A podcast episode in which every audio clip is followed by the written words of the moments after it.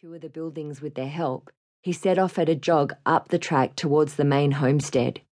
Hidden from the view of the outbuildings, as he came over a rise, he saw the low silhouette of the single story house, with the glow of lights shining from a couple of windows. As he came within a few hundred metres, one of them flicked out.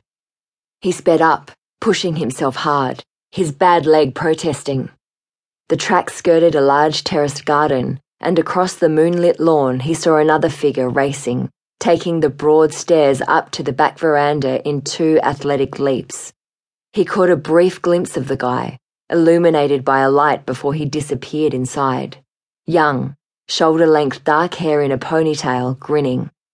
But Steve was 50 metres behind, and by the time he reached the door, an engine was gunning out of the front of the house, and the spin of tyres sprayed gravel against windows as a car swung around at speed. Steve bolted through the house to the open front door and caught a momentary glimpse of a woman driving as the car accelerated down the driveway, tail lights red in the darkness. He let out a string of swear words as he fumbled for his phone, hurriedly snapping two photos of the vehicle before it turned onto the road and disappeared. With luck, they might be able to read the rego plates on the images. More likely, they'd simply show a blur of red against black. He had no phone reception, and the sat phone was with Tess, but he figured breaking radio silence at this point wouldn't jeopardize anything. Pretty pointless, though, to ask for any vehicles in the area to intercept a white or silver station wagon, probably four wheel drive, which described almost every family car in rural areas, especially when the chances of a patrol car being out on these roads tonight were next to zero. The Strathnairn station was south of the flooded river, Tenterfield a long way east and he'd bet whoever was driving that car was heading north, up over the border and into Queensland.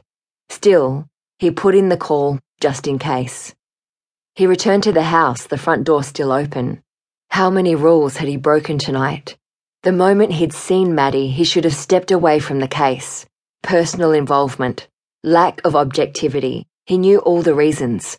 But still, he'd fired at, possibly killed, the man who tempted his sister away. Professional standards would be all over him for that. Joshua was dead, yet two people, at least two, had been at the main house and made their escape. The young man and the woman driving the car. Perhaps the woman he'd spoken to Friday night. She'd introduced herself only as Mary, blatantly denied knowledge of the two dead women, and later phoned a complaint of harassment to his superiors. She was in her 40s, cool and confident, looking like a model in designer jeans and linen shirt despite the late hour. Not like the two dead women in their homemade white dresses. Steve kicked off his mud caked boots, took his torch from his equipment vest, and walked back inside the house. He had no search warrant, and a procedural misstep could jeopardize a conviction. He'd already left muddy boot prints through the house chasing the suspect. He could probably justify that, but an intentional search? Nope. So he didn't plan to touch anything. He just wanted to check there was no one else here, and to see for himself what kind of place Joshua and his companions had set up. A door to the right off the main hallway stood ajar. A well appointed office with all the signs of a hasty stripping of evidence. Teak filing cabinet drawers were open and empty. Power cords lay near empty spaces on the large polished desk, as if a computer and maybe a hard drive had been taken. A wireless modem blinked on a bookshelf above a printer.